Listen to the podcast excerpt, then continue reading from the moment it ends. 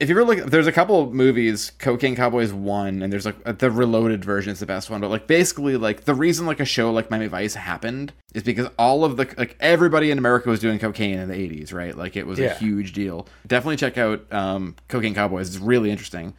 And then uh, don't forget, after that, same director came out with Viking and Vikings. Come on, waka waka. No, you get the Gordo treatment for that one. That was funny. It was funny. If you have to tell I mean, us. Everyone loves alliteration, but that needs to work. That one worked. It worked. Cocaine Cowboys, Viking and Vikings, that doesn't work. I was going to add one, but I saw the treatment you got, and I'm just oh, holding no, please, my Gordo, well, I implore you. Please, what were you going to say? Methamphetamine Martians. Now does mine sound funny? No. No, I hate uh, you both now. I just hate you both equally.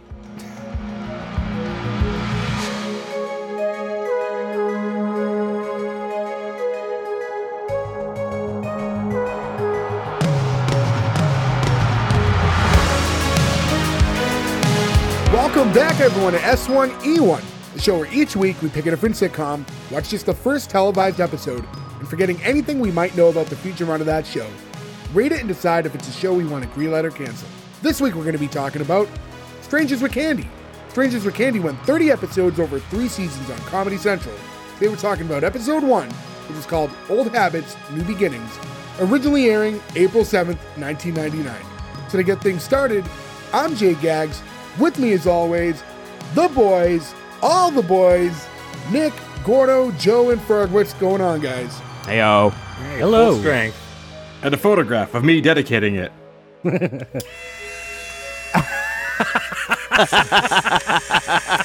Oh, Joe, you're so quirky with your Polaroid. I try to do a nice thing, and fuck you, Ferg. No, I, I like the joke. Good for you. I liked it. I hope the audio comes through enough for that visual gag Joe went with for the audio podcast. No, that that was pretty loud. I think the noise of the Instamax camera will Yeah, I will think pick it was up. Loud enough. I heard it at least. Uh, yeah, so uh, real quick, everyone. Um, Strangers with Candy. Oh, and that's a terrible photo. It's coming through. It's a bad photo. Number four in our back-to-school month that we're doing all for the month of September. Um, so far, Mister Iglesias, A P Bio, Abbott Elementary. Now this one, our fourth and final for September, Strangers with Candy. We wanted to do all school-based episodes for the month. Um, this show I have not seen since it was originally on television, and even then I didn't watch a lot of it. It wasn't like a show I watched much of, but how about you guys? I vividly remember, uh, so I obviously know what the show is. I did not like this show as a younger person. I uh, I just remember always changing the channel it was on. It was just, it was too weird for me at that age, I think. Uh, and I just, I didn't enjoy it. I always switched away. I remember really enjoying it when it was new, but thinking it was very weird as well. And the, I remember, I saw the movie in the theater. What was it, two thousand six, the prequel movie? Yeah, it was uh, it was a bit later on, yeah. Yeah, a couple years, a few years later. But I remember like enough liking it that I went to, the, I saw it in the Harvard Square Theater, R I P. I was gonna say, did I get like a, was that like just in like some small theaters with like, that didn't get like a big theatrical run or anything, right? I mean, that was a Lowe's, but it was like, that was the Lowe's in Boston that played like art films too. That's where I saw the Notorious Betty Page. They'd play just like indie movies, but like okay. not low budget or whatever. But I mean, enough that I liked it that I saw the movie, which I don't remember any of, but I, I remember enjoying at the time, I guess. I remember seeing it. I remember not liking it, like at all. I remember she just kind of creeped me out. Like I yeah. saw her and I was like, ew. Like I don't want to watch her. It was also like, too, we have to remember, when did this come out? ninety-nine. ninety-nine, yeah. Yeah, so, so like -ish. We were younger and like that was kind of bedtime. It's funny because like to watch this now and we see like the main actress, like Amy Sedaris, she was thirty-eight when this came out. And we're, you know, that's like yeah. our current age, so but she's right. like made up to look older in this episode. So even even watching it now, I don't feel like I'm looking at someone who's my age. I'm a big Amy Sedaris fan, I will say. Amy Sedaris is a very pretty woman. They did such a good job. I think she did a good job with like the way she like molded her face. It must have yeah, been. She just she sticks her teeth out. And yeah, the overbite really does it. Yeah, the the girl Poppy does the impression of her, and all she has to do is the overbite and like the hunch. It makes it so much, but like a great job. Like when you be like a pretty, like a very good looking woman or whatever, and like transfer yourself into looking like this crazy person. Like it's just very good acting. Well, you look like over twenty years later, and she was just in Clerks three, and she looks younger than she looks in this episode. She looks great. At Home with Amy Sedaris, which ran for a few seasons, we watched every episode of, was very funny. I mean, like, everything she pops up in, she's still great, she's still funny, and yeah, she looks younger now than the character of Jerri Blank looked then. Now, Joe, do you remember, in the movie, did they explain why she's fucking allowed to go back to school? Because they don't explain it in this episode, and it really bothered me. I can't yeah. remember it. I feel like they must have, because it was a prequel. That came out in two thousand six, so that was, what, seventeen years ago? Uh, it's it's washed my memory a little bit. I think it was a bad date also, so that doesn't help the scenario either. uh, I'm sure the popcorn was good. I'm sure I had a very large Pepsi, but uh, I don't remember the plot of it at all. Yeah, it just seems weird that she would be allowed to go back to high school. Unless her Billy dad Madison-esque. like was a rich hotel owner or something like that. It's to show her dad that she's not a fool. Well, I guess, like, my brain is broken, because I remembered her being in, like, a coma and coming out of it and being able to go, but that's not the plot at all. So no, her dad's in the coma. No. Basically, yeah, she just went through recovery and stuff after being, like, an addict. I'm, I, I magically am allowed to go back to school. There's also, like, a crazy timeline thing where she mentions it, too, where she's like, I love that she says, like, I've been a teenage runaway for thirty years. I think it's the funniest line said in this whole episode. Like, the joke of being a teenage runaway at forty-two still is so fucking funny. So yeah, and uh, a couple things. I always like to check the ratings. This one's weird, so take these numbers with a grain of salt, because... Um, well, now we know that Rotten Tomatoes is a lot of grains of salt. Well, yeah, that, so Rotten Tomatoes had no critic score, but the audience score is a perfect one hundred percent. But when you look at, like, some of the... When you break down, like, episode-specific and season-specific, it doesn't have a lot of ratings. So I think, like, just a few people physically put a rating on it.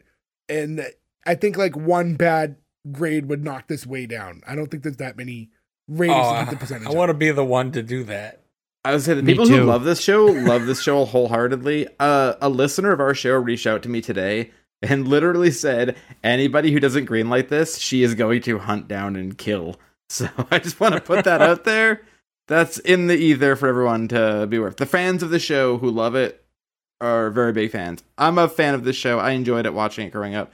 It's very interesting watching it now, though, with this many years removed from it. Yeah, again, like, I haven't really watched it since it was on television in its original run, so it was very interesting to go back. Also, IMDb eight point one was the average rating for the show. That's a little How? high.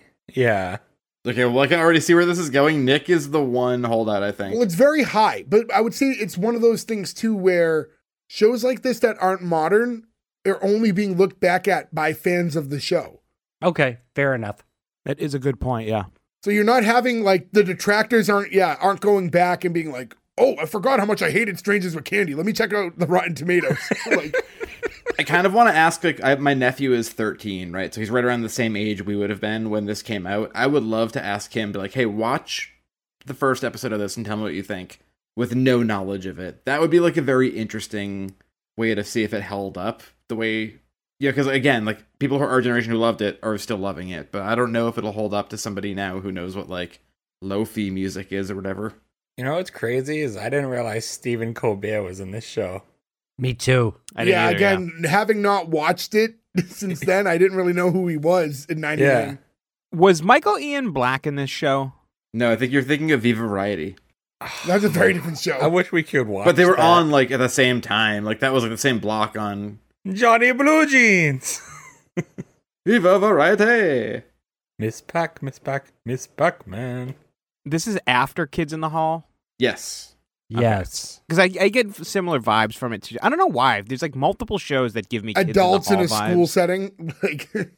Like, older adults playing characters who are there, yeah. And this is also, again, we were in high school, and I feel like there's, like, a weird time warp. When you're in high school, everything exists in, like, a weird bubble.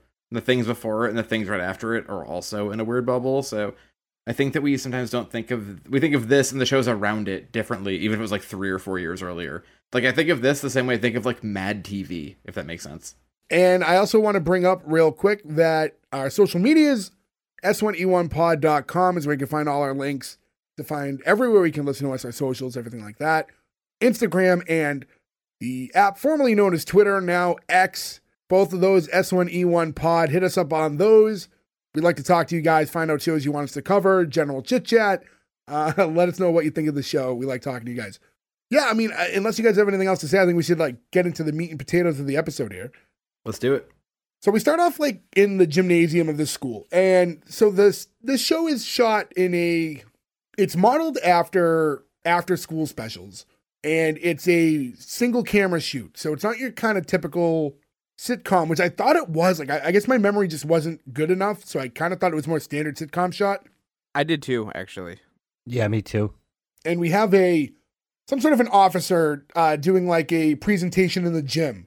And it's all about like an anti-drug thing. And he has this little like mini like uh like tin of like every drug that, you know, possible, and just kind of showing the kids what it is.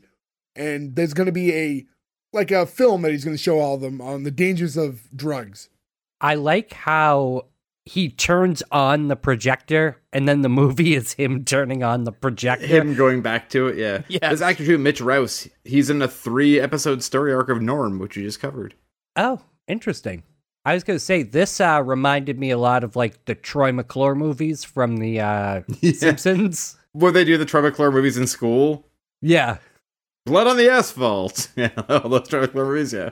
I also thought it was funny that this this anti-drug video, which was all supposed to be like drug-related deaths, is the name of the film, and it's just a bunch of just death videos that have nothing to yeah. do with drugs. It's just all accidents. It's a trapeze artist and a tiger yeah. attack. Yeah. yeah. yeah, they were all on drugs. Yeah, maybe the guy was on peyote as the tiger attacked him, but I don't, I don't know if it's a drug-related death.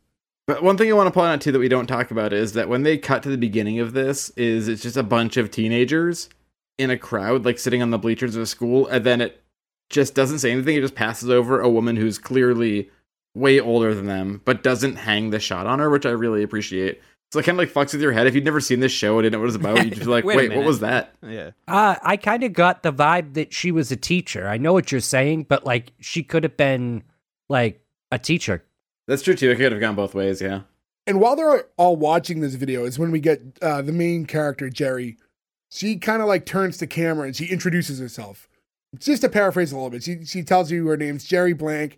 She's forty-six years old and she's a high school freshman. And she was a teenage runaway. She was, as she says, a boozer, a user, and a loser. And uh, now she's like cleaned up and she's back to school. She's living at home again. And she's just, and she also says she's discovering all sorts of things about her body. Which is awesome because like that's a joke yeah. about menopause, I think, right? I don't know. Every day my body has something new to show me. My back hurts. My hip hurts. Knees hurt. She does hurt. Reference her uterus a lot. Yeah, her uterus getting scraped, I think is one thing they say. Ew. How's your uterus, Gordo? Sandy. Okay. A lot of Polish beaches were you at recently? What are you doing? Also, if nobody knows the backstory of us, it sounds like I'm saying some, like, bad eighties racist joke, but, like, Gordo's fifth a Polish beach. Like, you can't say Polish without it sounding like you're set up to a joke. Gordo was just in Poland before anyone gets mad at me. Was physically there, yes. Yeah, physically his body was in Poland, apparently in a very sandy part. I was. I was. Uh, you were making a Polak joke, you racist bastard. Everyone canceled Joe. He got sand in his Krakow? That was good, okay. For a second, nobody did any response, not happy or upset, and I was like, oh shit, did I cross the line? Did I say something cancelable? Oh shit, what did I do? What did I do? No, I think it just took us delete, a minute. Delete, delete. There's, uh, Jerry's last name is Blank. Did you guys read why it's Jerri Blank? No. No. No. So when they made the script, they didn't have, like, a name for the character. He had a full name, so it was Jerri, and then it was literally a blank space. It was like an un- like just like underscore, like a bunch of underscores. Oh, like an unfilled that. Ad-libs. I kind of thought that, but that's funny. There's a We'll bring it up later, and I bet you guys can guess who. There's another character that basically was named in a similar fashion.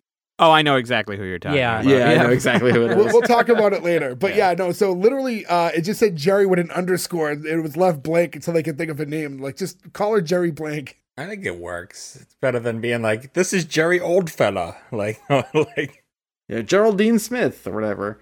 I do like, though, that one thing they had to do, because, like, this is nineteen ninety-nine, right? Like, where you can't access all of this stuff anymore.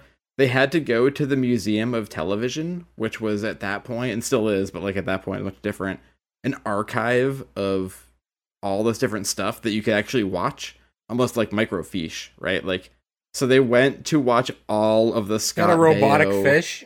Yeah, the robotic fish. And the You're silverfish. Fishy, Watch fishy, out for fishy. them. They're very fast. Fishy, fishy. I am the microfiche. But they watched all of the Scott Baio after school specials. I saw that. To get the vibe for this movie, which mm. I love. Scott Baio, who we've covered a couple times. Once? Charles in Charge, we didn't do, I mean, we did Happy Days, but he wasn't in the original, like, the first We did episode. Happy Days and Arrested Development, which he shows up in later, but three shows he's in. And then eventually, I'm sure we'll do Joanie Loves Chachi. I would love to do Joanie Loves Chachi. Why? Because it's good, and because Joanie loved Chachi. Did Chachi I'm a little really sad there wasn't Joanie. a Pinky Tuscadero movie or a T V show. From that scene, uh, we get into the actual intro of the show, which I thought was, I know that like a lot of this is satirical. I don't know if this intro was the vibe of the satire they were going for, though. I appreciate the sepia tone, though. It's basically just instrumental, sort of like do do do do do do do, and it shows all the background footage, like sepia toned or whatever.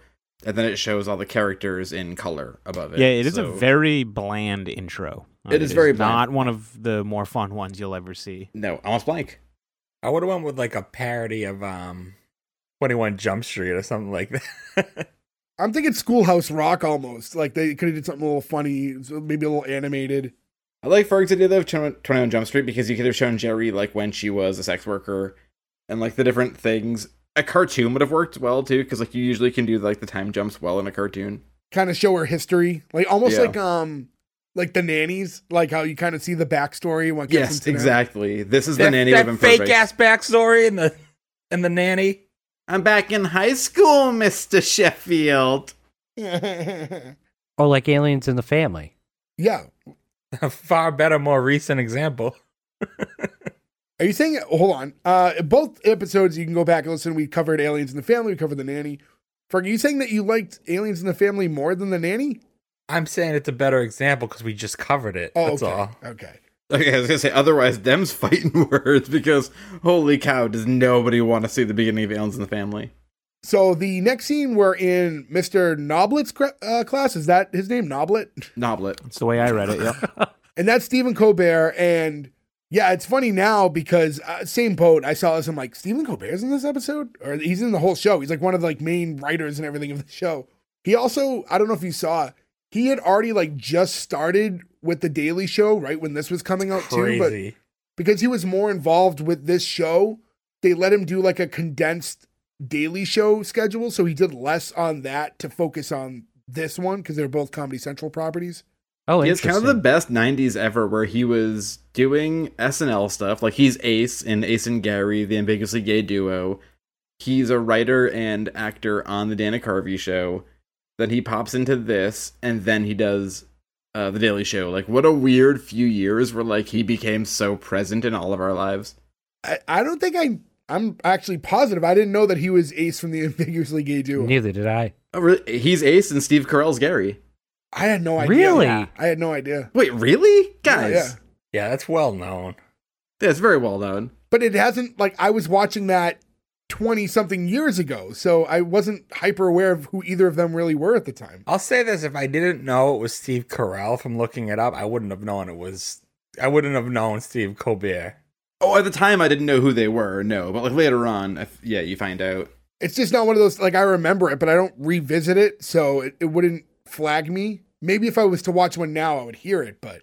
One of the great missed opportunities in the world we were going to get is they were going to do an ambiguously gay duo movie, and they were going to have two, like, really, like, well-built, like, buff guys play Ace and Gary, but then have Stephen Colbert and, um... Steve, Steve Carell. Uh, Steve Carell do the voices still, and just overdub them. And it was going to be written by, like, all of them with, uh... Robert Smigel, and then eventually just like fell apart because of other stuff. Like, how funny would that be? We were gonna do it, and then it's pat bombed, so we don't want to make any more. Never finished a whole carton of O J. It's like, all right, never mind. We're not doing this anymore. What an awful movie. Uh, okay, I will say this though: It's Pat is a better movie than the Stuart Smalley movie. This was a tough time for S N L movies. I like the It's Pat movie. I used to rent it it's from the Pat library. It's Pat is hilarious. No, I like no, It's it Pat. Go back not. and watch it. Yes, it is. No. It's the best time movie of the for... month again. Bills! Bills! Although Coneheads is the best of that crop oh, no, of that year's movies. No doubt. Pretty well, cheap I think, Conehead. Yeah, I think box office alone will tell you that. There's not like much debate there. I, I would say, what, what, Wayne's World's the most successful? Blues Brothers yeah, I would might say be. That. Yeah, Blues of all time, then. I mean, yeah. I say Blues Brothers, then Wayne's, Wayne's World second. Okay, yeah. okay, yeah, that's fair. The Ladies' Man. And they're probably Coneheads. And then uh, Superstar is very low in the list, too. Yeah. I bought you these flowers. They're looking real plastic, but they smell real. Yeah. Yeah. How fucking broken all of our brains are from the nineties. It is so stupid. Yeah. That disgusts the Ladies' Man. I finished my Cavassier. My Cavassier. Thanks, Satan, we never got a Brian Fellows movie. Otherwise, I would not want to live in this world anymore. So back in this classroom, uh, they're, they're all kind of just doing like their presentations. We have one girl go up first, uh, Poppy, and uh, Jerry's next. And she starts by saying, you know, how history's taught us many things. But then her examples are all about like her drug use and being thrown by a horse. Also, when Poppy walks by, Jerry, like, clearly checks out her ass. So you get, like, that immediately from her. Was this basically... Yeah. Am I to assume Jerry's just kind of using her, like, A A speech and just using that as, like, uh, to get through with, like, her school project? I didn't realize yeah. it, but that's probably what it is. Yeah. Her A A or N A speech, yeah. Yeah, because this was supposed to be a report on Brazil. And I don't think uh, yeah. uh, her doing cocaine has anything to do with that. She mentions goofballs here before, too, and, like, I remember from The Simpsons being, or, like, other shows when we were kids being, like, he's all cranked up on goofballs. And I looked up what goofballs actually is, and it's combining meth and heroin, and that sounds like the absolute worst recipe of any two things you could ever mix together. Yeah, so stay away real. from goofballs. That does not sound goofy. A goofy movie? I wish. I've always preferred just meth. I mean, to be fair, I'd rather be up than down. Uh, this actor, too, Ferg, I know you were watching Oz. Did you finish Oz? Yeah, a long time ago. You know when Vern Schlesinger's uh, son gets the girl pregnant and has the grandkid and he stops being a Nazi for a little bit so he can be yeah. like, super stoked to be a granddad? The girl? That's Poppy. Oh, really? Yeah. This is Oz Corner. Continue. So Jerry also uses this as an opportunity, since she's in front of the class, to remind everyone that she's having a party and seeing if anyone's going to be attending on Friday night. Uh, nobody responds. And she's like, all right, it's cool. You can tell me later. Uh, and tells everyone that they're going to be serving hot fruit. Hot fruit. I actually lost it at this. I laughed so hard at this. I was like, did she just say hot fruit as like a reason to come? Like, that's so fucking weird. But I, I thought she, that was crazy. I mean, you add some sugar and it's just ba- basically pie filling. Right. If you're like hot True. apples, like, no, but like in a crust, you're like, ooh, sure. I feel like well, no, in reality, a- she would have a lot of friends, though, because they're high school kids and she can get them beer. I was just going to say that. Yeah. I thought that this thought entire the episode, the entire episode, which I never thought of when I was fourteen, watching this now, it was like, she would be everybody's best friend. I got a job once when I was like twenty-four. It was just like a job to take up some time in between a job I got fired from. And the first day, three people walked up to me like, hey, nice to meet you. Can you buy us beer after work? And I was like, oh, God damn it. Like, that's how kids think. I bought them all beer and I quit that job, but... with all the profits. No, I'm not a dickhead. I did not charge them anything. I was like, here's your change, and don't tell anybody I bought you a bunch of beer, I guess. I don't know. Good first day. It was the first day, by the way, also. I also, uh, no, I didn't fire it. I quit that job because one day I went to get a beer on my break because I did not give a shit about this job. And, and those kids like, drank it all? It was a closing shift at a fucking retail store in between real person jobs, but I my company had closed and moved away. I just needed something to kill some time.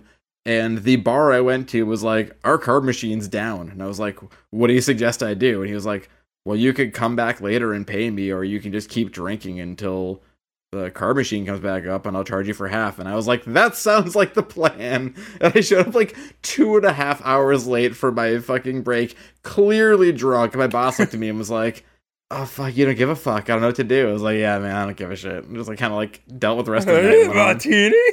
It's like, I don't know, man. Sorry. Everyone here is eighteen. I give zero fucks. Because F Y I, S one E one does not agree with Joe in the fact that a retail job is not for real people. We also don't condone selling alcohol to children. Oh, yeah, I just like Kermit stuff a lot of times there. Yeah, in general, we don't agree with anything you said in the last five minutes. No, no, no.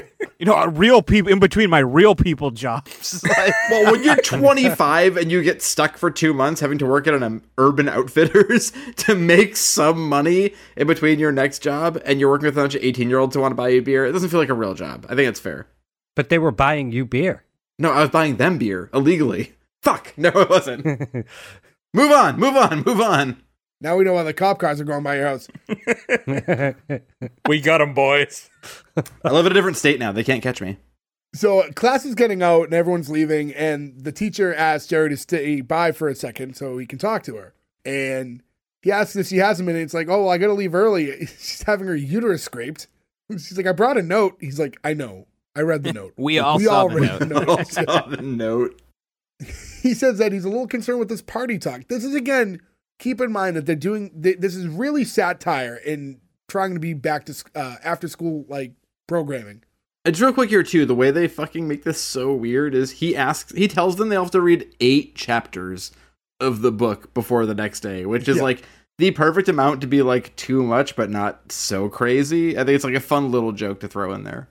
He tells her that he, you know, she should be focused less on this party and more on her grades. Because as it stands right now, she's on pace to fail. She's like, it's only the third day of class. He's like, yeah, but according to my calculations. And then they cut to him just like... mashing his knuckles yeah, onto just like a loo- loose knuckle hitting this calculator. Like such an odd shot. Which It's is- funny, of all the weird over-the-top shit on this show, that's the one thing that really bothered me. I was like, no, that's too much. Yeah. So Even though it's Steve Carell and it's nineties Comedy Central, it's too much for you. I feel like that's a Stephen Colbert thing. Like, I feel like he was the one who came up with the, okay, get this shot real quick. And he just mashed his knuckles on the type uh, the typewriter. I mean, he's also one of the writers and creators. So, like, every, he had a lot of say in this, you know? Yeah. And yeah, she's basically saying, like, if I don't graduate by the time I'm fifty, I'm going to be the laughing stock of Flat Point High.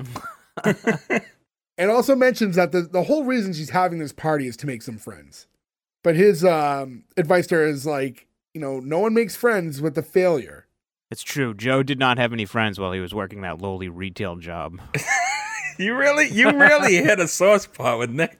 And Nick's mad right now. Nick, when was the last time you worked retail? I've literally never worked retail. Yeah, fuck you, Nick. Jesus Christ, really a million I'm retail supporting jobs. The people who do work retail. I was, gonna say, I was pretty sure Joe was about to double down on that and piss people off even more.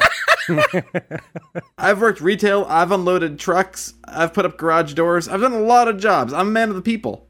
I just remember when Jay worked at Old Navy and Joe was like, peasant.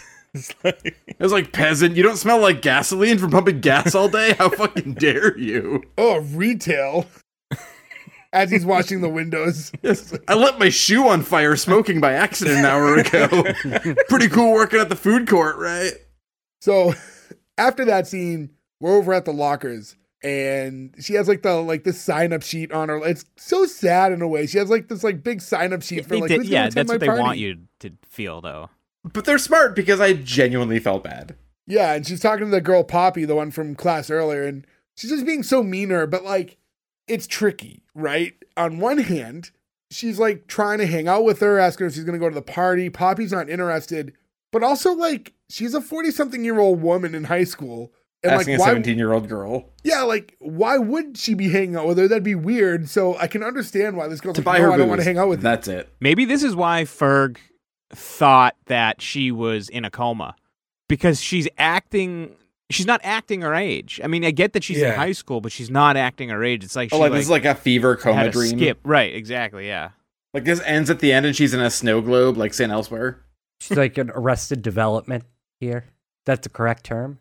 It is. It was just confusing for a second because there's also a sitcom called that, which is also what we cover. So I was like waiting for you to be like, is he making a joke or is he using no, the term? No, no, no, no. I mean, I was actually using the psychological name for that. Here's the thing, though. I don't think she's in Arrested Development. I think she lived her life, and she was a sex worker and a drug addict for thirty years. I think she's not in Arrested Development. I think she's mentally ill and trying to relive her youth. I think that's different, if that makes sense. We'd know that if they fucking explained how she's able to go back to school. But yeah, they don't. That is the again, that is the one thing where you're like, that's a glaring omission. Like, Billy Madison came up before this and did explain it at least. But like, where are her adult friends? Like, right from before she went back and, to school. Yeah, that's not a world where, I mean, if you're trying to clean up from drugs and prostitution, you're starting over. You don't bring anyone from the past with you. So yeah, you're not like, hey, I can't shake my wee wee anymore. She's friends with this kid Orlando, the uh, kid that's at the lockers with her. Orlando, I love looking at what people do, and a show like this too. It was in the nineties. I'm like, there's a lot of older people in this show. I'm like, somebody was in Mantis. Nobody was in Mantis. But Orlando has like six acting roles, one of which is in the sitcom Whoopi. So R I P Whoopi. I'm sure we'll cover Whoopi at, at some point in time. In memoriam. She's going to die one day, and we're all going to, like, the group chat. She's going to be like, I don't know what to say right now. Like, you can't make this joke anymore. You see everyone that knows this is eagerly waiting for our response. We just don't do anything. Don't Have we ever explained this on the podcast? No, no, because it's one of those things, like a lot of things we've done, that doesn't paint us in the right light. so, I, I don't know. This one's kind of kitschy. You know when, it, when something's funny to you and you explain it, you go, oh, I can see how you don't find this funny, though. yeah, yeah, yeah. I will say this, though. We have a lot of listeners who've listened since the beginning, and thank you guys so much. It's amazing. And I'm sure they're probably confused as to why we constantly bring up Whoopi, and then we all say R I P, so maybe it's worth mentioning? I think it's worth mentioning. One of you want to explain it? Well, to really get into it, back in the days of AIM, when people had away messages, whenever a celebrity would die, you'd see R I P that celebrity. So for one day, we all just put in R I P Whoopi Goldberg. And it like took off. I don't even remember that part of it, but that, that neither do I. I don't either. I remember it on Facebook only. No, this was before Facebook. We've been doing this for like twenty plus years. Yeah. Ferg, we all came to your house that night for, I'm guessing it was Raw, probably Monday. Yeah, I would. I would think so. And that's when you could change Wikipedia very easily. Oh my so, God, that's, that's right. That's we said right. She died. Uh, gee, Nick, start that, that was over before again, it was even cool. Start that part over again. Uh, I wasn't including that part purposely. Well, oh, we can't. I mean, we're in it now, boys. Like, no, we're not, man. Just get it over with. You're gonna get us canceled by the Strangers with Candy audience. What are you doing? This is twenty, twenty plus, twenty plus years ago. I want to. I just want to remind everyone. Yeah, I mean, also we would. I mean, even now. Every once in a while, I think one of us will toss up like an R I P Whoopi, like on Facebook or something. It's funny because the people we've been friends with on Facebook for like the longest time would be like, "Shut the fuck up! Like enough already." But you always get like, someone. fifteen years like, of shit. You always get someone who like instantly Googles it. Yeah. Yeah. See, the thing that was good about the AIM days is like people didn't look things up as quite as much. You do, you do that these Couldn't. days, people. Will instantly Google Whoopi Goldberg to see the death thing so they can send it to their friends. Right. no, yeah. no, because they'd look it up and then they'd see Wikipedia. The yep, said it again. Anyway, it was on Wikipedia for about three minutes, but the beautiful thing we found out back then was Wikipedia had archive logs, so you could just print out that that was a change that was there forever. I don't know if you still, I mean, you probably still can, but it's probably changed a billion times since then. Yeah, me. People going in, putting anecdotes about the movie Burglar or whatever, I'm sure. What's the movie with her and the Tyrannosaurus Rex? Oh, is it something Jones? No, you're thinking of Sister Act. No, my brain is thinking of Tammy and the T-Rex, which is a very different movie. Theodore Rex. Theodore Rex, thank you. She's working with, like, Earl Sinclair. Yeah, basically yes. Earl Sinclair. Who, who could forget that nineteen ninety-five classic? Theodore Rex. What's the one? I think her. She followed it up also with the movie where she was like a N B A basketball coach. She had a tough few years in the nineties, and then she died, and miraculously was reborn. She is our but not Jesus. Before she farted on The View. wait, wait, is that a thing?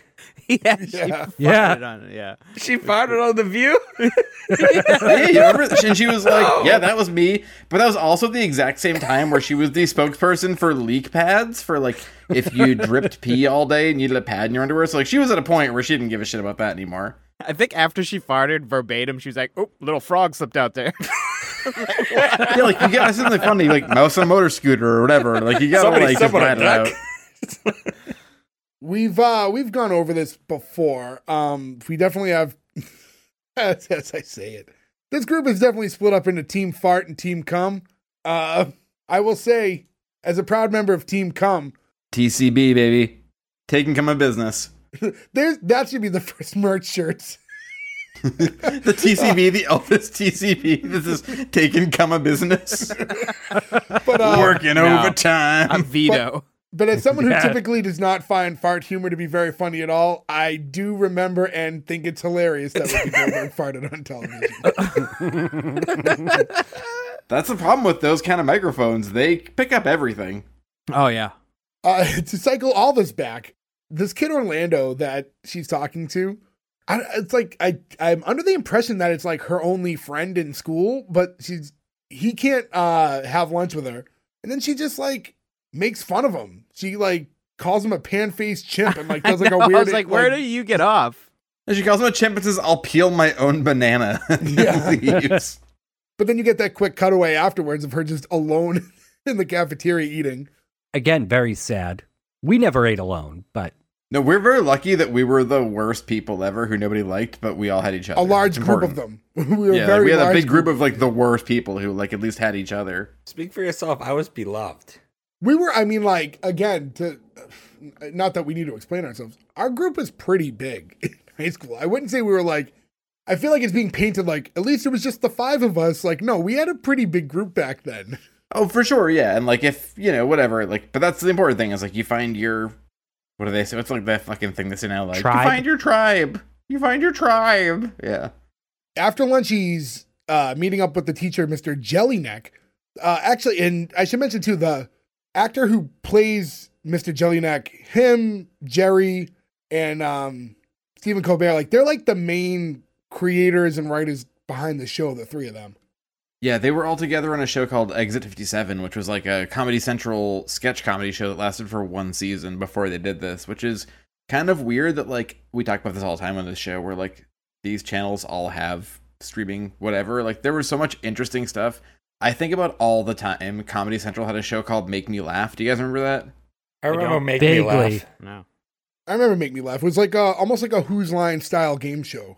Right, but you put a person in a chair and then you'd get comedians and they would give you thirty seconds and they'd just do jokes in your face and try to make you laugh. And the longer you didn't laugh, the more money you made. And I remember, uh, God, what's his name? He was a Boston comedian. Bill Burr. Bill Burr. Yeah. Kevin Meaney? Who? I think it was Kevin Meaney. He passed away a couple years ago. He was a, you'd know if you saw him. He was a pretty funny Boston comedian or whatever, but at one point he was like, "Are you not going to laugh at me?" And then he just pulled out a bunch of rope that was all torn up and he said, "Fraid not." And the guy like, couldn't handle himself. And I laughed so hard. To this day, I think about that joke all the time. Like, "Fraid not" is such a good prop humor joke. He's not joking. He made that joke when we were in high school. Yeah, yeah. It's, it, yeah, it stuck remember. with me. Yeah. yeah. I never claimed it was my own, though. I'm not a, I'm not a thief. So, uh, anyways, while she's going into Jellyneck's classroom, he's uh, finishing up a painting he's doing for uh, Drug Awareness Week. The Battle of Miami, which is uh, Columbus fighting the Pilgrims.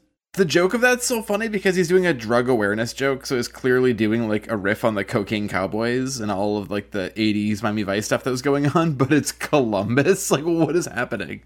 I'm glad you get that. Cause yeah, I didn't, I didn't think it. that was very good. Yeah, I didn't get it either. Oh, yeah. So if you ever look, there's a couple of movies, Cocaine Cowboys one, and there's like the Reloaded version is the best one. But like basically like the reason like a show like Miami Vice happened is because all of the, like everybody in America was doing cocaine in the eighties, right? Like it was yeah. a huge deal. And all of the cocaine came in through Miami.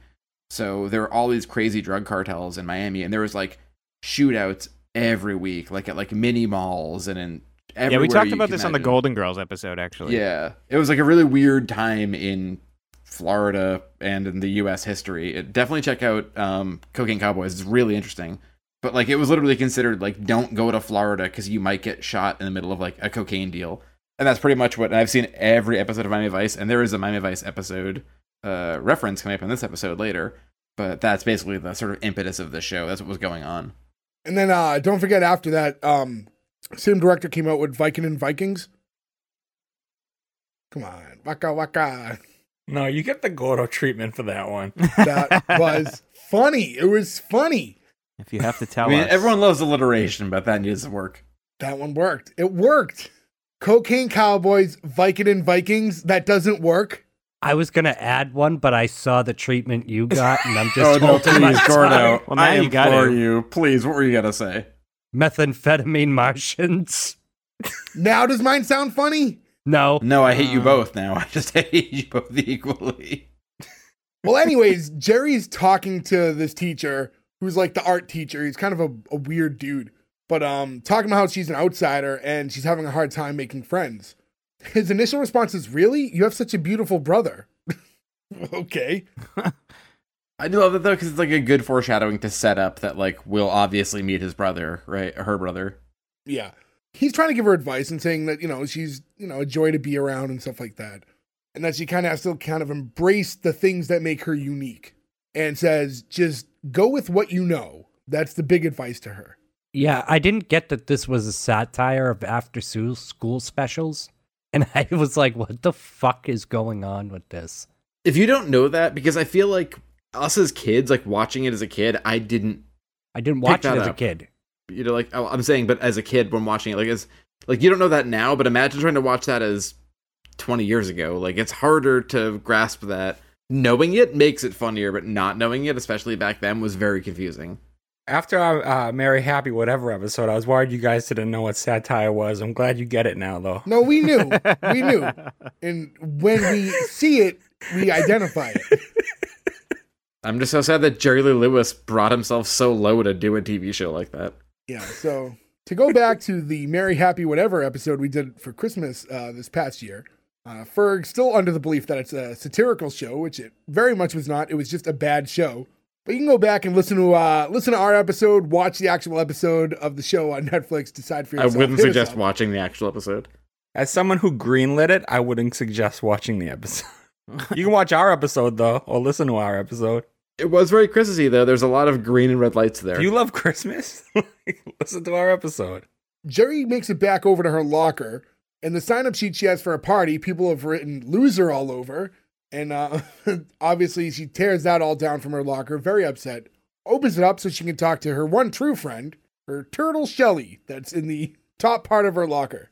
I do appreciate this where she just keeps clearly hammering in, like, I would be so lost if anything ever happened to you, Shelly. We're like, I like how heavy-handed it is. They, yeah, really foreshadowing. They, that was d- It's very deliberate, so you know something is going to happen to this turtle later on. I didn't like it because it stressed me out. I'm like, I don't want something to happen to the turtle. Yeah. It's like frog baseball in the first Beavis and Butthead, or poor, poor Kevin in The Office when he tries to rebuild the turtle. Oh, that was so sad. And then after her turtle interaction, she heads over to the bathroom and you have like that girl Poppy and a couple other girls just in there. She walks in to hear these girls already like just making fun of her unknowingly um, that she's there. And doing the overbite. It's, I mean, it's sad. They're also making fun of the hot fruit thing. So I'm glad that uh, it's acknowledged that that's a weird yeah, thing. Yeah, that's not just something normal in this universe. Right. Yeah. I like how she tries to befriend them with, uh, making drugs for them?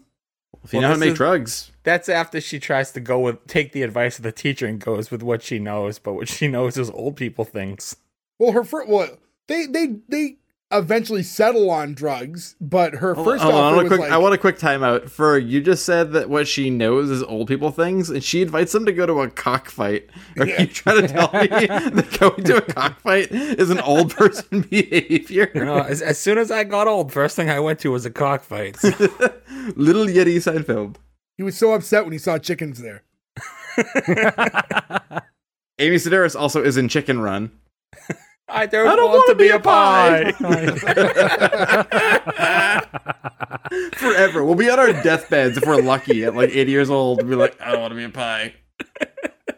And I mean, I feel bad. I mean, she's she's trying hard. Even like when they were making fun of her, you could see her trying to like hide a little and try to pretend like she didn't hear them when they look over at her. But this offer for drugs, uh, it does... it works out, right? So because now like Poppy, seemingly like the leader of the group, is receptive to it and is uh, will be accepting of these drugs. I do also like, we didn't mention it, but when she's talking to the girls before that, trying to find the first way to get them to like her after the uh, cockfight thing, she just points to her crotch and says, "Don't you hate when you get gas trapped in this region here?" And all the high school girls are like, "What the fuck is happening right now?" It's so good. It's what she knows. that, that, that, that makes more sense. That's better than cockfighting. Also, just the idea that she's offering to make the drugs. Like, not just, I can get you drugs. It's, yeah, I can make you drugs. I can make drugs. What's even weirder is, wouldn't the first thing you could do because of her age be like, yo, I'll buy you beer? Yeah. Yeah, that's what I'm saying. It's, easy. it's much easier than making whatever the fuck she makes, the gloop like, or the glop. Yeah, I'll get a keg and a handle of Jim Beam. Let's do this shit. It was so much easier for seventeen-year-old girls. I mean, I guess to look back at it, right? And we keep saying just buy them beer, buy them beer. But there's also this, like, she's having trouble getting people to go to her party, and she could have just spread the there word. There will be beer. There will yeah. be beer at there the party. There will be beer at my party. There will be and booze at my party. You will get all Let's the high out. school kids to show up to your party. Yeah. So now after they agree that she will be making some drugs for this girl, uh, we get to the next scene, which is her at her house. And she's talking to her father. And this was something that I forgot about the show. Her father is just like in this like petrified state at all times. He looks like he's like frozen.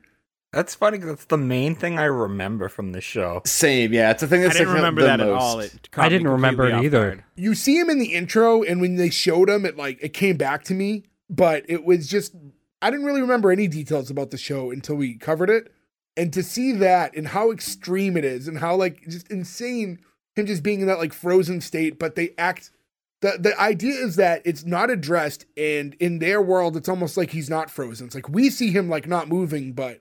There's, like, things that are happening where he's grabbing the remote or he gives the dollar. The yeah, yeah, the two dollars yeah. in his hand. The here's your two dollars scene. Or he grabs his shirt. Yeah, yeah, but we never see him moving. You know, but somehow he is moving and, like, I don't know. It's it's hard to describe if, if you haven't seen it. See, it's confusing. I would have preferred he never moves and they're just trying to deal with the fact that he's stiff as a board, maybe dead. I don't know, I kind of like that he does things like pulls money out and everything. There's a scene later where he's clearly looking up sexually at a girl dancing, like a teenage girl, that I think is yeah, like it's... the funniest thing. That actor too, Robert Gowrie, he's like a he was a painter. He only has like six credits total in his entire acting career, and one of them is that weird Ryan Gosling neo-Nazi movie, The Believer. Do you guys ever see that? No. No. No. It's like Ryan Gosling is a Nazi skinhead who wants to blow up a synagogue that he decides he doesn't want to, but like it goes all afoul. It's like a really weird movie from like, I don't know, the early two thousands. I don't think I've ever even heard of it. At the t- remember uh, Superstar Video in Winthrop at the time, the girl I was dating, we used to like every Friday, like you go and like rent a few movies, right? Like hang out for a while. And like, that was like a new movie. And Ryan Gosling was like, you know, the hot babes were like, oh, we should watch this new Ryan Gosling movie. And Ryan Gosling is just like, sick hail. You're like, holy shit, I did not expect this movie to be what it is. Like a fine wine, he only gets better with age. He does get better with age. And luckily he doesn't, you know, be a Nazi anymore, I guess, right? I hope. I don't know. I don't know. In, the bar- in the Barbie movie, he's very blonde. Blue-eyed. Because he's Ken. Uh, this is also when we meet the brother Derek that we had heard about earlier, because apparently Mister Jellyneck thinks he's a beautiful human. Uh, I liked when Derek said to her, like, they were talking about the party. He says, oh, I heard Anne's coming to, uh, to the party. And she's like, really? Anne who? And he goes, Anne Visible.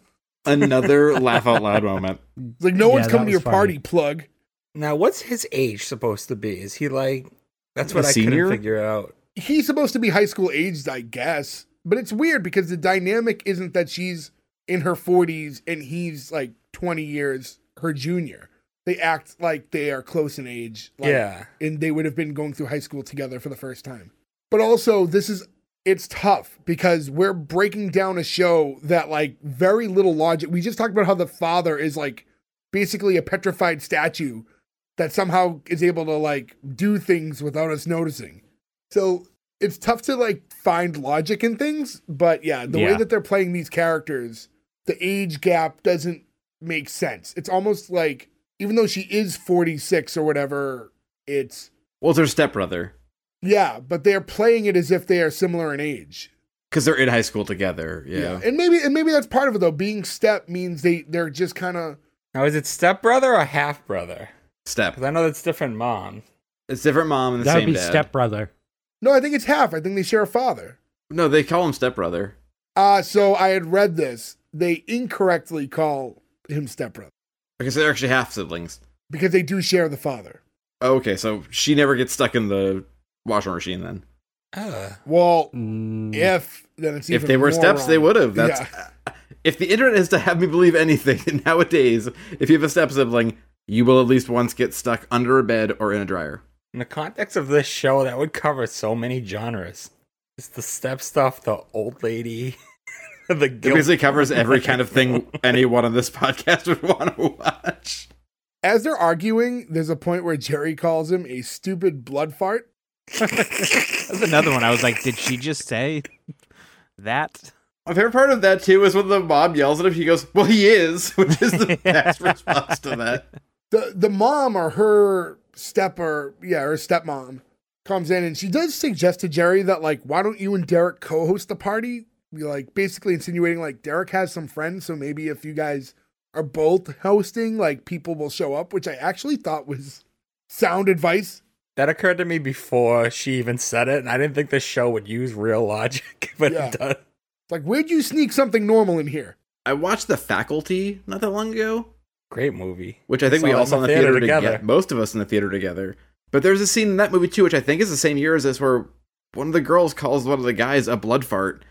And I was thinking in my head, I was like, okay, two things in nineteen ninety-nine did that. I've never heard anybody in real life say that, though. Blood fart?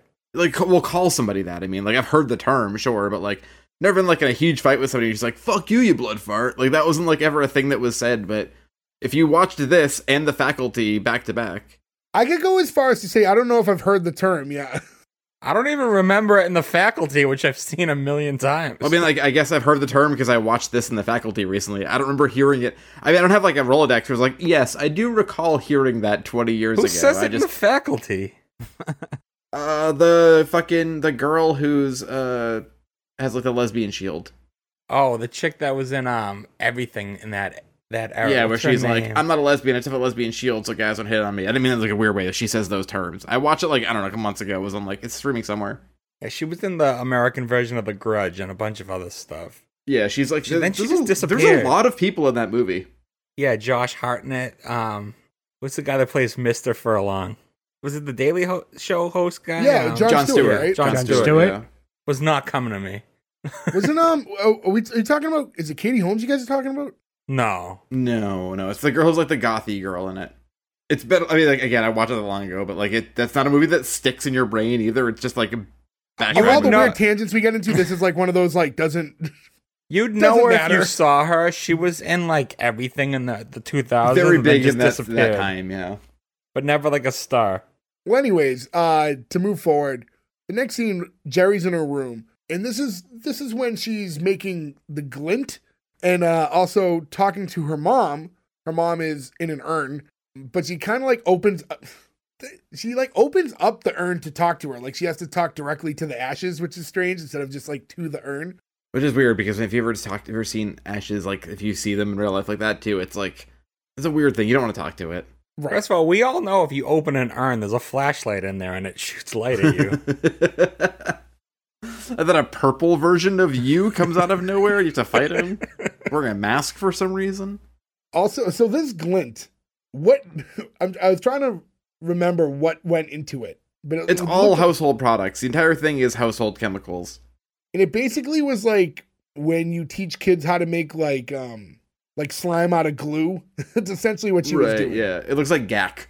Isn't that like a drug term too? Gack? Yeah. No, it's a fun. It's a fun Nickelodeon yeah. toy. Yeah, you could definitely get gacked on coke, but you don't call coke gack. I mean, maybe you do now. I don't know. At the time, when I, when I knew about people doing coke back then, I never heard them call it gack. Just funny the idea of like that's when you want to check in with mom, like, hey, trying to make cool with the other kids in school, so I'm making them all some drugs. I love that, though, because you don't know what her mom was like, and maybe her mom was, like, just like her and would have right. been down with it, you know?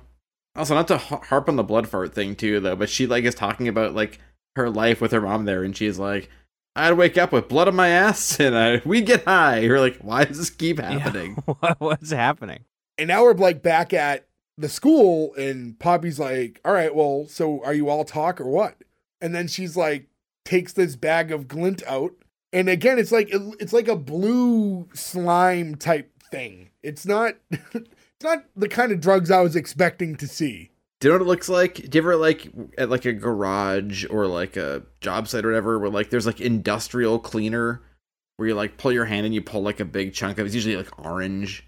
Uh, sometimes you can use it without yeah, water. Yeah, it's always in concentrate. About, right? You have to add water to it. Yeah, like, it's, like, in a tub and you grab it and you add yeah. water to it after. But that's what it looks like to me. It's, like, just so concentrated and so thick. When she was explaining what the glint was to her, you know, and going by, like, its other street names, she was like, you just uh, rub it on your lips. She was holding the bag, like, over her crotch, and I thought that was intentional. That was intentional. Oh, yeah. I thought, I okay. thought yeah. Thing, yeah. yeah.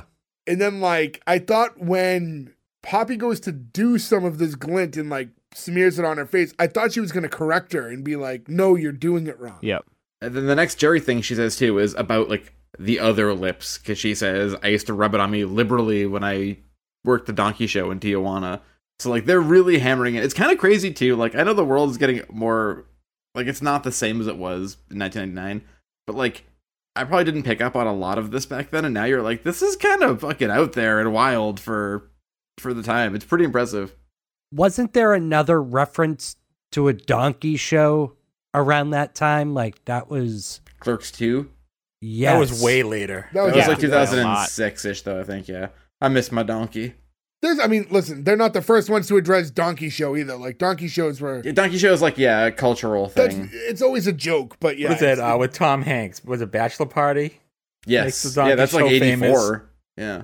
When Tom Hanks is going to marry Tawny Katane. What a weird movie. Yeah. One of the sketch comedy shows brought up, to I, it might have even been like Nick Swardson's show that was on Comedy Central, but that was way later. But yeah, in any event... Oh, the show that brought us Trust Fund Cat, Wheelchair Kitty, one of the funniest sketches of all time. And Gay Robot. And Gay Robot. And then we get to the gym, and now Poppy's, like, on glint. The way that they shoot it is so weird. They make you look, it's kind of like you're like a like a sweaty zombie. Like, it's the character in any zombie movie that gets bit and is slowly turning, but yeah. they haven't gone full zombie yet. You never go full zombie. But they shoot her, though. She's perfectly shot in between two archery targets. And they hold on her, so, like, my brain was like, oh, she's going to get shot with an arrow because they're doing this in gym class, and she's not going to be able to react to move. And then, like, that was just a cool shot. They just don't do anything with it, but it looks really good. I wish we had archery in gym class. Yeah. We didn't get a lot of cool stuff. Like, I sometimes you see people that are like, oh, yeah, like, we'd go to, like, the pools, like, the school had a pool and all that stuff. You're like, there's no way that anybody, like, our town would ever have the money to have, like, a public, like, a, a private pool we could swim in or whatever. Our only treat was Giddy Up for Gaga.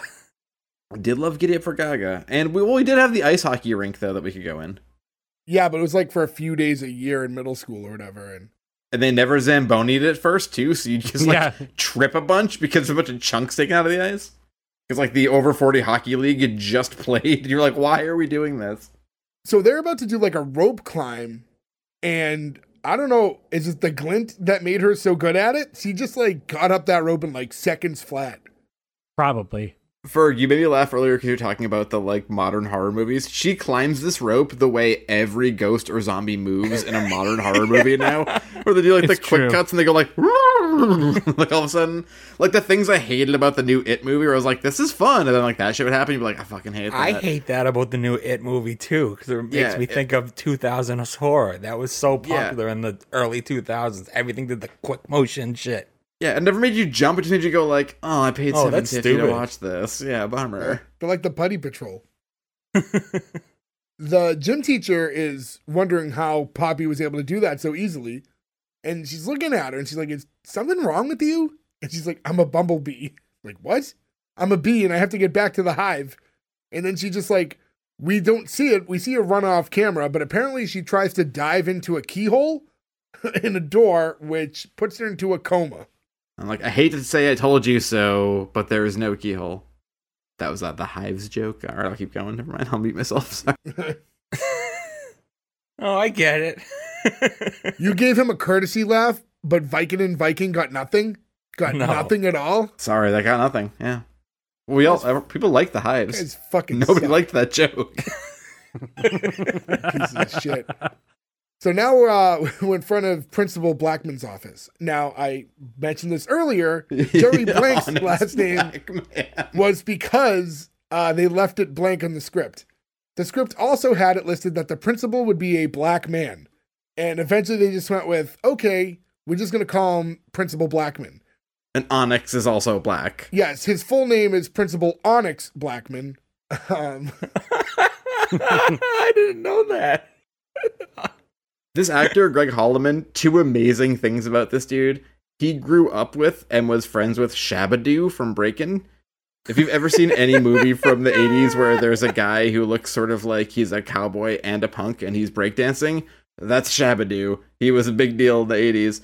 But his one credit that I saw and made me laugh so hard, do you know in The Fugitive, when Harrison Ford is like, he worked his way back into working at the hospital because he's trying to figure out all the stuff about the one-armed man. And is it Juliet Nichols, the actress who's like, hey, can you help me with this guy or whatever? A orderly comes flying down the hallway on roller skates, grabs a chart, does like a three sixty and flies away. And I always thought it was the funniest thing where I was like, how busy is this hospital that there's an orderly who's like flipping around on roller skates, giving charts all the time. That's Onyx Blackman. The principal from this movie, this show is the guy who does that. I watched The Fugitive like a month ago and like made note to my wife was like, you know what always makes me laugh at this movie? The guy on the roller skates. So the fact that he's the roller skate guy for The Fugitive and was friends with Shabadoo and is Principal Blackman, Mount Rushmore. Mount Rushmore? Yeah, put him up there. But it's all one guy, so it would just be for him? Well, three him. And then the singer of him. No, I would not put him on my Mount Rushmore. Him and his stupid logo and his stupid Bam Margera. I'm with you, Joe. That's really isolating a lot of listeners this episode. Oh, I don't think I'm isolating a lot of listeners by saying that him is not a good band or that nobody cares about Bam Margera in twenty twenty-three. Look, I hope the guy doesn't die, but I don't care about him doing stuff, you know? Okay, well, uh, quick tangent before we get back into it. I will just say this. I don't listen to a ton of him these days, but I think they are a very good band. And you got to remember, like, Bam Margera just kind of stole all their stuff because he was a big fan. They weren't the Bam Margera band. He just happened to really like them and steal their logo and use all their shit. Anyway, Gordo, you'll appreciate this. Anybody who's listening to this musician who knows about him, they like took their pick slides and tracked them like thirty-seven times on a song. That is the most egregious thing to listen to ever. I hate that band. Oh, I hate when people take the pick slides and do that. That's why I said it's a very specific thing. You'd have to be somebody who's really uh, nerdy about music to understand that. I'm just trying to relate to you. That well, sounds annoying. It. Joe, just Fuck be his you. friend. I love you, Fern. Fuck Bam. I love that Doctor Phil keeps reaching out to Bam, too. Doctor Phil keeps trying to be like, I'll help you, and Hulk Hogan keeps being like, R I P, brother. It's the funniest fucking circle no, uh, of the, celebrity. The Hulk Hogan thing is from way before. I know, but it's still so funny. That was basically when Ryan Dunn died, and Hogan just thought it was the wrong dude. He's like, damn, Bam. It's like... a million like rise and fall of Bam Margera videos on YouTube. I've watched like all of them because I like to see the fall. This is a very like dark episode. This is like exposing nothing but like all our worst qualities. But anyways, uh, Jerry's in the principal's office and he's basically like kind of questioning her about the whole situation with Poppy and like where she got her drugs from and. I'm, I'm just trying to remember like some of the other details that went along with the scene. Well, for some reason, the principal like says like, I know you guys were close. Like, what is he talking about? Yeah. I thought at first he was fishing for information. No, but it seems like he's not, she feels guilty, but he doesn't think it's her. So like, I don't know why she's in the office, but he doesn't seem to be accusing her. Oh, because he says that he's giving that every, he's talking to every student. Because oh, um, for like grief yeah, he's counseling, to every yeah. single student. That's that's why she feels guilty because he's like, I know you wouldn't know anything because you two were close, and that's why she feels more guilty because he like lays that guilt trip on her. He also mentions that the parents are deeply distraught, and then like presses a button, and a curtain yeah. moves, and they're just like behind him, just crying behind a curtain. Like that's so strange. Much more dark than Bam Margera, and more enjoyable. Like then, like after when she says she doesn't know anything, he just presses the button again and and the curtain banishes the parents behind the curtain again. Just hanging out at the the parents are hanging out at the school all day. It's very depressing. But again, I don't understand why he thinks that Jerry and her were close. Right, because yeah, they only friendly talked one day. What is the third day of school? That would be the fourth. That would be the fourth. But she only lived through three. No, four. She lived through four. And today's the fifth, right? Because the fourth would have been the third day was talking to the pr- talking to the teacher. And then she brought the drugs in on the fourth day. So we're on day five. So this is a Friday. It's a weekend. Guys, upside. It's not depressing anymore. It's a Friday. T G I F. Imagine this show on T G I F. Urkel takes some glint and it goes poorly. Laura goes to jail. Like, there was, that fucking great episode. There was that episode when Urkel gets drunk and falls off the roof. Of the Got building. Any glint? Got any Satan's hair lip? Got any Carl Winslow's hair lip? Okay, guys, that's clearly our comedy troupe's name, Carl Winslow's hair lip. We'll be touring the country in no time. So now we're back at Jerry's house, and the, her whole family's having dinner when she shows up. And then the conversation comes up about Poppy and how Derek mentions that she recently O D'd and now she's in a coma. And her stepmom's like, oh, what a shame, you know. She's like, you know, if she doesn't pull through, I'll have the Widows League send over some casseroles. It's like, this is just, oh, there's just like a band of widows who are just like ready for event planning. Well, I think with that is, like, you see the dad's old and catatonic. They're all just a group of women that go with older men, hoping they'll die soon and they, they can collect on their money. They collect on their ziti. It's like, the beauty is when he dies, we'll get so many baked zitis. But with the dad, I still don't think that's like what they're going with with him. Like, I think it's because it's unaddressed that he doesn't move. So, no, like, it's not that. It's just that it's, I mean, like, that's a thing. Like, you see it in like a bunch of shows, right? It's a very Italian thing, right? I think we all have witnessed this. Like, somebody in the family passes away, and the first thing you do is you bring food over, right? Oh, like, well, yes. Why yeah. are you wearing a bib? Oh, it's a lobster bib.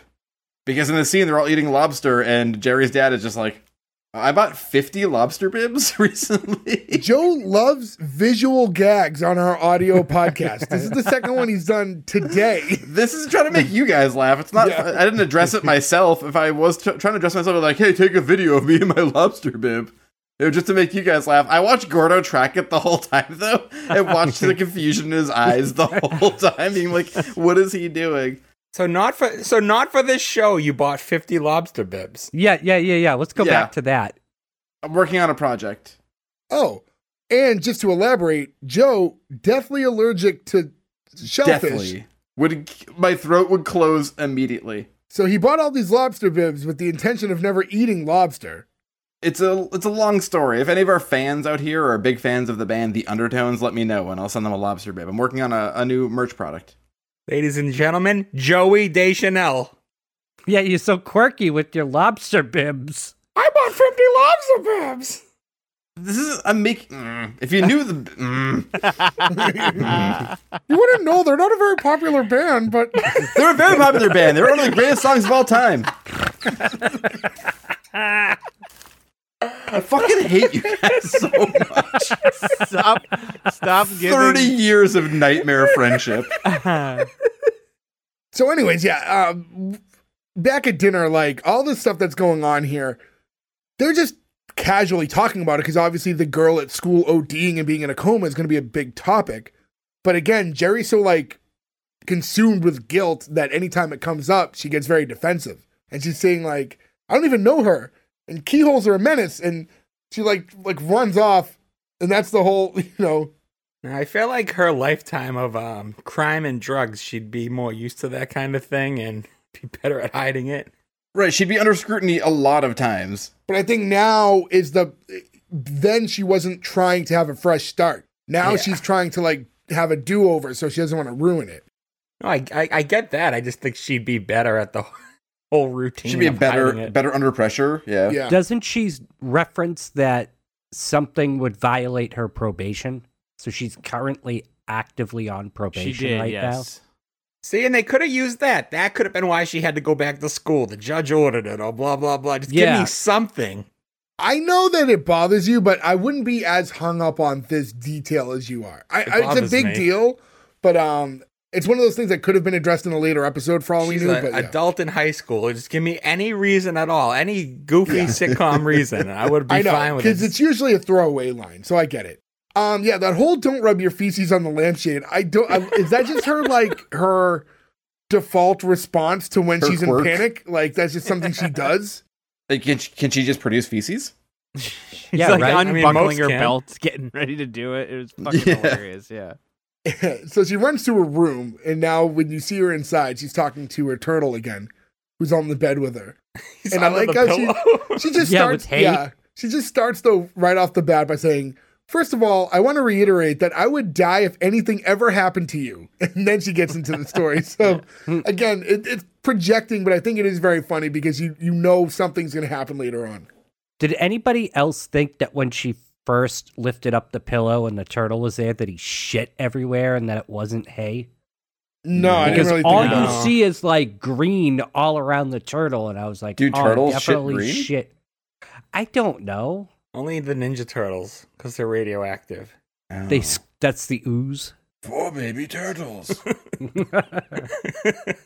She does have to worry about salmonella, though. Yeah. You can get salmonella from a turtle? Yeah. Yeah. I did not know that. I have had a turtle. Well, my mom, my brother, technically, has had a turtle for, I think it's twenty-eight years old. Wow. Yeah, yeah. They live long.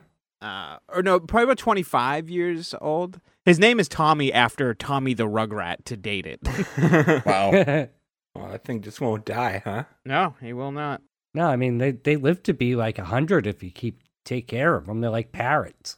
Yeah, parrots and birds like that are usually in people's wills because they live so much longer than the people. Yeah, they live like one hundred plus years. Except parrots for Frankie do. Coco Beware's bird, who died in a house fire and the neighbors said they could hear the bird oh, screaming. On. Which oh, breaks my heart so This much. Episode is so dark. Or what was the bird, Ferg, in Trailer Park Boys? Taco? Oh, I forget. He got mulched in an air conditioning fan blade. Okay, well, uh... this is a dark fucking episode. So now in the next scene, we'll talk about dark. Now we're, um, Jerri goes to the hospital, and she's in Poppy's room. It's after hours, like after visiting hours, she sneaks in with the intention to pull the plug on her, because if she comes to again, then people might find out what happened, and that's her fear. So first she, the, the shot of her holding up, like, the plug, and she, like, you know, unplugs it. And you just hear someone from the next side over go, oh, my dear God, my heart. And she, like, plugs it back in. And then goes and apologizes, too. Like, it's happened before. Where she's yeah. like, whoops. And then, yeah, she plugs it back in and then goes to pick up the correct cord. And then she's, like, struggling to, like, decide if she really wants to do this or not. And that's when an orderly enters the room. It's like, what are you doing? It's like, oh, I'm just, you know, holding a vigil. And he goes, oh, you must be her uncle. And then um, the orderly just casually, like, unplugs everything. It's like, wait, what are you doing? Oh, you didn't hear? Poppy passed away about an hour ago. Sorry for your loss. And leaves. Yeah, I wasn't expecting this at all. Me too. Yeah, it was it was different. Do you think if you were the guy, too, who's like, oh, my God, my heart, he'd be like, wait, that girl's been dead next to me for a whole hour? That seems kind of fucking weird. Gross. And he's like, I was, I was asking her questions. He's like, she's really ignoring me. I think that girl's a bitch. She's like, she's been dead, man. And now we get to the next scene in the gym, and the principal's there addressing everyone, and they're talking about, you know, Poppy's death and how they're going to do this memorial time capsule, which was like, really had like little to nothing to do with Poppy. It, it had a good luck Poppy card, which is like, I guess the card they were going to send to the hospital, and then they found out she died. The one thing about her. Yeah, and then other than that, it was like a t-shirt for the school, and then the principal takes a selfie. Uh, with the Polaroid and just dumps that in there. Oh, he dumps the camera in there. He keeps the picture because he likes the picture of himself. He puts the whole camera in.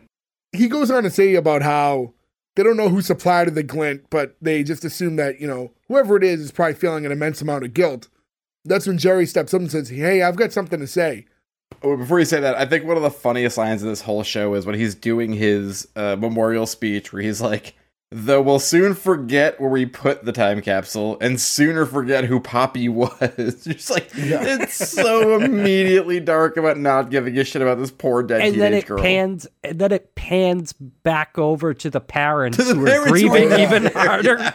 Yeah. It's, uh, yeah, it's, I don't know. This is a, I mean, it's a weird show. And it's a weird first episode story. And those bleachers can kill you. It's dangerous in the school. It's true.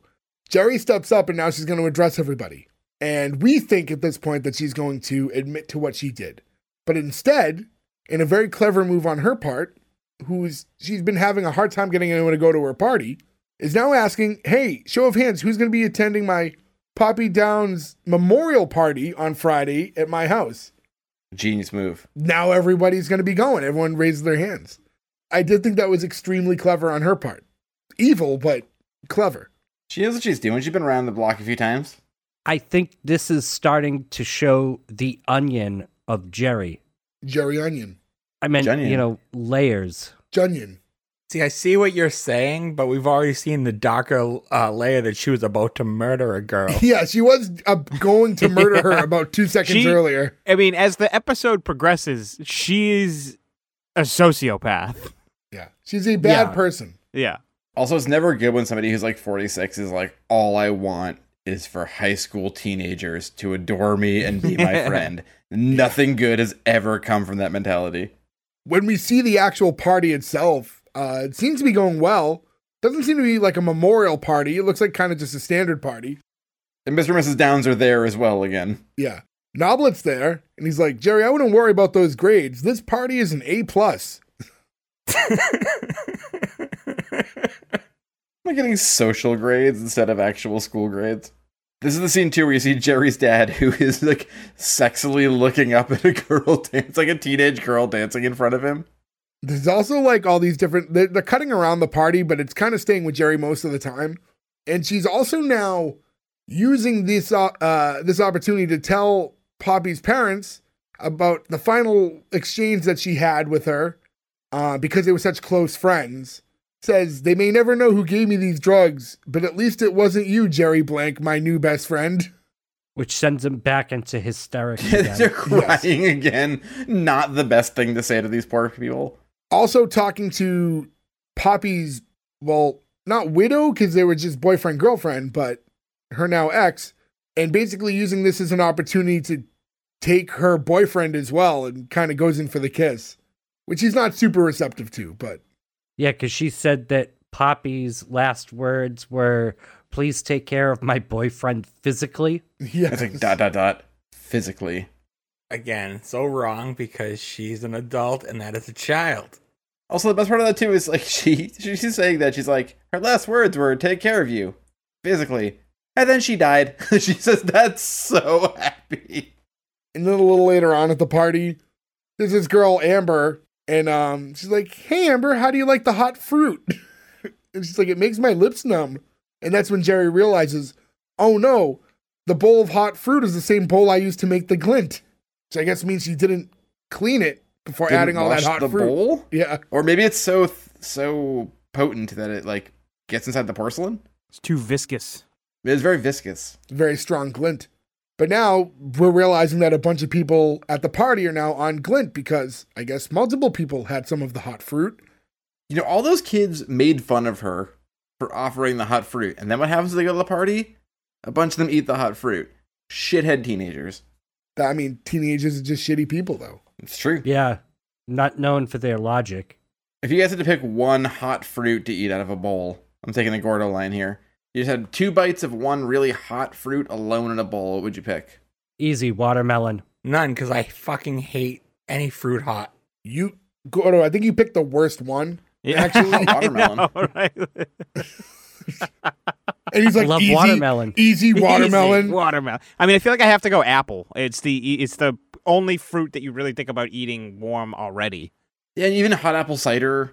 It's why I don't like apple pie, and I always get like the funny looks when I say that is because I don't like apples cooked. I'll, I'll eat an apple, like a green apple, like cold, but cooked, it's just gross. I would say um, pineapple's also in the running because like grilled pineapple's really good. That's a good oh, one, yeah. I yeah. do that a lot. That one's good, just not on pizza. Hey, I'm going to go with tomatoes because I love a good oh, sauce. Oh, shit. Boom. Oh, the curve. Ferg just won this one. There you go. Ferg's just pizza. Eating a bowl of warm tomatoes. Yeah, he won. Well, Ferg is a big fan of fried green tomatoes. It makes sense this finally came out this way. I hope he has a whole bowl of warm Tums next to him, then.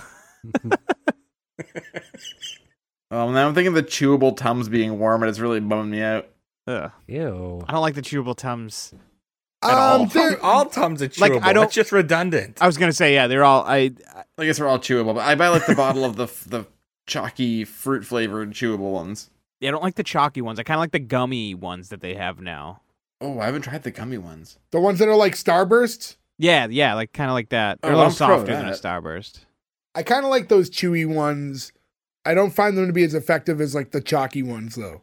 I watch I th- Jay. Jay would just like pop Tums, if I'm not mistaken. Like you get like a pop me Tums. too. I still do that. Yeah, I have like, Tums in my locker at work. I have Tums at home. I have Tums in my car. I not because I think it's a delicious candy, but because I have heartburn all the time. You never know when heartburn's going to strike. I swear by Tums, but when we went away to for Mania, when we went to Texas, I learned how much more effective Pepto is than Tums. Yeah, Pepto can do a lot too. Pepto's more for the stomach. It just happens to treat the yeah, heartburn. I always thought Pepto's like yeah. a stomach thing. It was instant. I got rid of my heartburn in a second. I was going to say it depends on how long you have to wait. Like if you need it instantly, like Pepto's going to coat you, or milk of magnesia. Pepto also makes it chewable, by the way, and it's one of the weirdest flavors you'll ever try. It's like mint, right? It's mint, it's but like... it's also like bubble gummy. It really throws yeah, your yeah, brain yeah, off. I know what you're talking yeah. about. Yeah. Ooh, bubble yum. It's it, it's not good. Also, like you can't enjoy the flavor of anything you're eating when you're like, I'm dying inside. That's that's very true. Yeah. So now we get to a little later on in this party. Now that all these kids are on Glint, we see one of them just holding Shelly, the turtle, and Jerry's very nervous about that. It's like, hey, hand me that turtle, and he just like throws it over her, like kind of like the keep away type game to another Glint kid, and now they're just like they're going back and forth, tossing this turtle. You know, over her, but it's getting closer and closer to the fan. And you see like the fan spinning around and she keeps looking up at it. And every time they throw it, she's getting more and more nervous that the turtle's going to hit the fan. They do good editing here too, to make it build up the tension. I mean, yeah, there was one where like it went up past the fan as the blade went by and back down again. Like it's, it's getting close. And then finally Shelly lands on the floor. And nothing wrong's happened, and it's like, oh, thank God. And then someone just swing comes by with a golf club and Four. just fucking swings and fucking just launches this turtle through the glass window or glass door. Well, then he screams four, and then uh, Principal Blackman just goes, well, that was weird, which is the best fucking button to that. Well, because, like, sh- and then Jerry just, like, fucking runs right through the rest of it, like, is the... The turtle broke the glass a little bit, but then she just storms right through it. Yeah, she goes the rest of the plate glass. She does yeah. full Jason Voorhees through the door. Yes. Or James Bond in uh, Casino Royale, where he goes right through the uh, drywall. And now she's going, oh, Shelly, what have I done? What have I done? And then she's going, for, reason that, for reasons I'd rather not say, this is bitterly ironic. What a heavy price to pay for popularity. The Downs lost a child and I lost a turtle, because that's comparable. You know? Which is a greater loss? I don't know. It's just like, uh, I don't know. He says, I do know one thing. Come this Monday morning, everyone at the school will have a pity on me. So that's going to be worth something. So her brain, like, as much as she loved this turtle and kept saying how she would never be able to get on without it, the turtle fucking gets killed. And her instant reaction is, oh man, people are going to be, you know, feeling sorry for me at school tomorrow. It's going to be great. Because she's a sociopath. She's a terrible person, yes. Oh, I mean, her, like, goodbye line where she's like, they never did find out who killed Poppy, so I guess justice was served. I think it's the funniest line in the whole episode, where you, like, get her sociopathy uh, completely there. And then from there, we get to this final scene where it's just Jerry in bed. She's talking to the camera for a little bit, saying, oh, well, you know, with the exception of Shelly and Poppy Downs, everything turned out pretty okay. And uh, this is still going back into that, like, after-school special vibe that they're trying to go with. And she has, like, this little, like, closing monologue about, you know, how she's learned some things. And, I mean, she's learning bad lessons. And I guess that was kind of the treatment of the show is she's supposed to learn a lesson every episode, but it's always going to be a bad one. Okay, I can see that. And then during the, she opens up her mother's urn again, and she's talking to her mom, and she's like, oh, I want you to meet Shelly. And she... her turtle's ashes are just in like an old pill bottle, and she just like opens it up. I do love that when you cremate down a turtle, it lands in a pill bottle, which is wild too. Because do you guys ever? I don't know if anybody's on medication for anything all the time here, but I got medication recently, and like I didn't realize what was going on. They gave me three months worth. Oh yeah, I saw. I do the three month thing now. It's great. It's the biggest bottle I've ever seen in my entire life. Where I was like, I feel like embarrassed picking this up. We're like, oh. Anything I take is a, I have a couple um, smaller pills, so even a three-month supply is in kind of your standard pill-size bottle. Mine are big, and I have to take like three at a time, so it's a it's a giant bottle of ninety of them, because I'm crazy. So, um, yeah, she, she dumps her turtle's ashes to mix them in with her mom's. She's like, now don't you two stay up all night yakking all night. Like, so weird. Um, then she says goodnight, and that's the close of the show. It's very strange, and I guess, like, again, even when we're talking this stuff out, like, all these scenes are very crazy, but you do, I guess, have to keep in mind that it's a satirical show, and a lot of the tone and jokes are meant to be odd at times, because they're trying to fit an era that this show's not a part of. Yeah, I think that the great point you brought up, too, is, like, she's going to learn a lesson, but it'll always be the wrong lesson or a bad lesson is what makes the satire yeah. so good about right. it being a uh, after-school special type of thing. I'm kind of bummed out, too, that they don't make those anymore. We kind of grew up at the very last gasp of them. Where, like, there would be kind of a couple, but they sort of relegated them to, like, sitcoms, right? Where, like, they would teach you lessons in a show like Saved by the Bell or Its Better Cousin, California Dreams. Like, so you got that stuff after Stop. school. Mm, I don't know about that. But, like, we didn't have the movies, right? We didn't have, like, the crazy, like, The Day After Tomorrow or, like, the day the kid took P C P and fell off the flagpole. Like, that's, like, all these eighties movies they would just constantly pump out, and it'd be, like, A B C Movie of the Week. And they'd always put them on at, like, four in the afternoon so you could watch it after school or whatever. And we kind of, like, hit the end of that. They would just make, like, a really dark episode of, like, nine oh two one oh instead. Like, so this is kind of fun to see that. It's because somewhere along the line they realize kids don't pay attention to this stuff, and when they do, they think it's funny. So they have to squeeze it into entertainment and disguise it as entertainment. Right, and I think the, the genius of this show, too, though, is that, like, people like us, especially, like, why this show should work for us is that, like, people don't pay attention, but when they do, they're not going to take the right lesson. They're just going to make fun of it, which is, like, exactly what we just did and what this show just does, right? It's perfect. So, yeah, I don't know if, um... I have much else to mention about the show. I don't, anything else you guys wanted to bring up about it?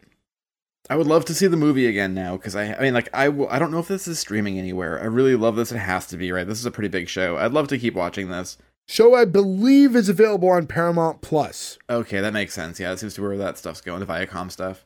Uh, I would keep watching this. I would love to watch. The movie's a prequel, by the way. The movie came out, like, five or six years later and is a prequel. So that would be interesting to rewatch now, kind of with these eyes. That's easier when you have her character playing older than she was, too. So that's kind of an easy thing to do. Right. I believe when I read, when they were doing some of her wardrobe and stuff, the, some of the quotes uh, was at one point she told the makeup artist or the wardrobe people that she wanted to look like a golfer.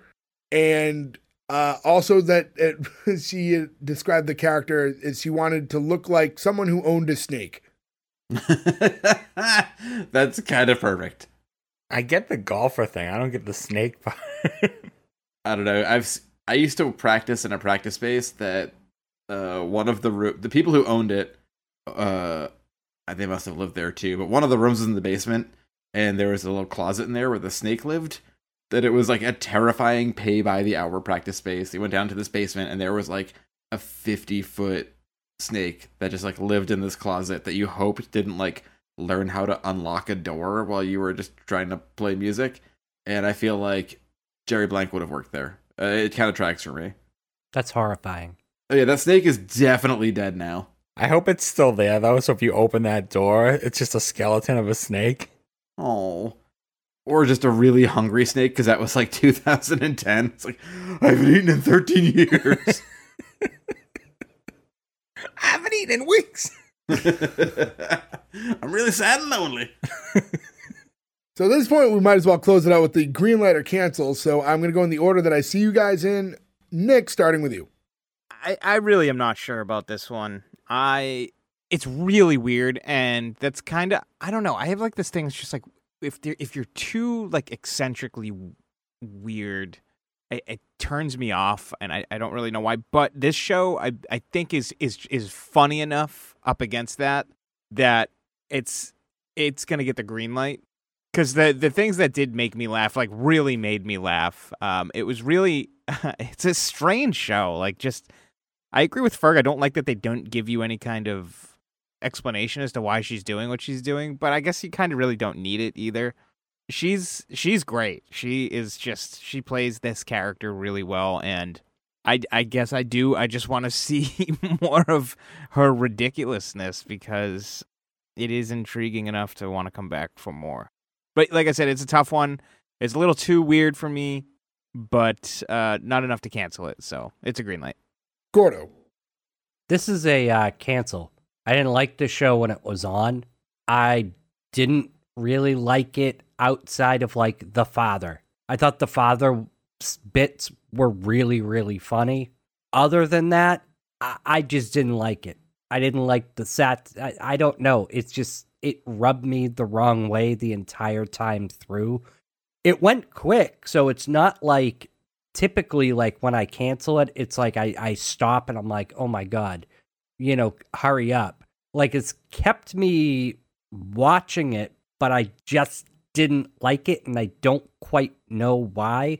I think maybe it just was a little weird and it was a little like too out there for me. I, I don't know, but I didn't, I know I didn't like it. So cancel for me.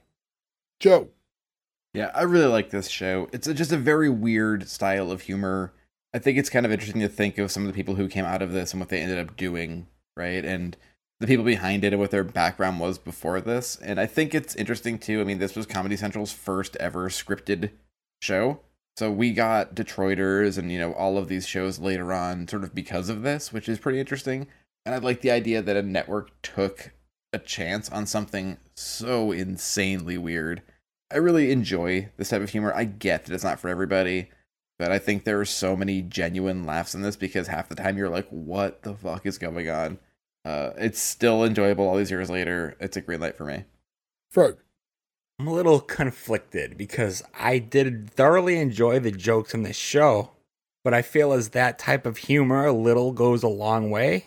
And I almost feel like this style would have worked better at like S N L skits that they went through over time. Or even if you broke, almost like how Beavis and Butthead was like two episodes in a half hour block. Like it was just too much all at once. I'm actually going to lean towards cancel just because I was kind of over it by the end. And I was still laughing at the jokes, but I was no longer really enjoying myself. If that makes any sense. So yeah, cancel.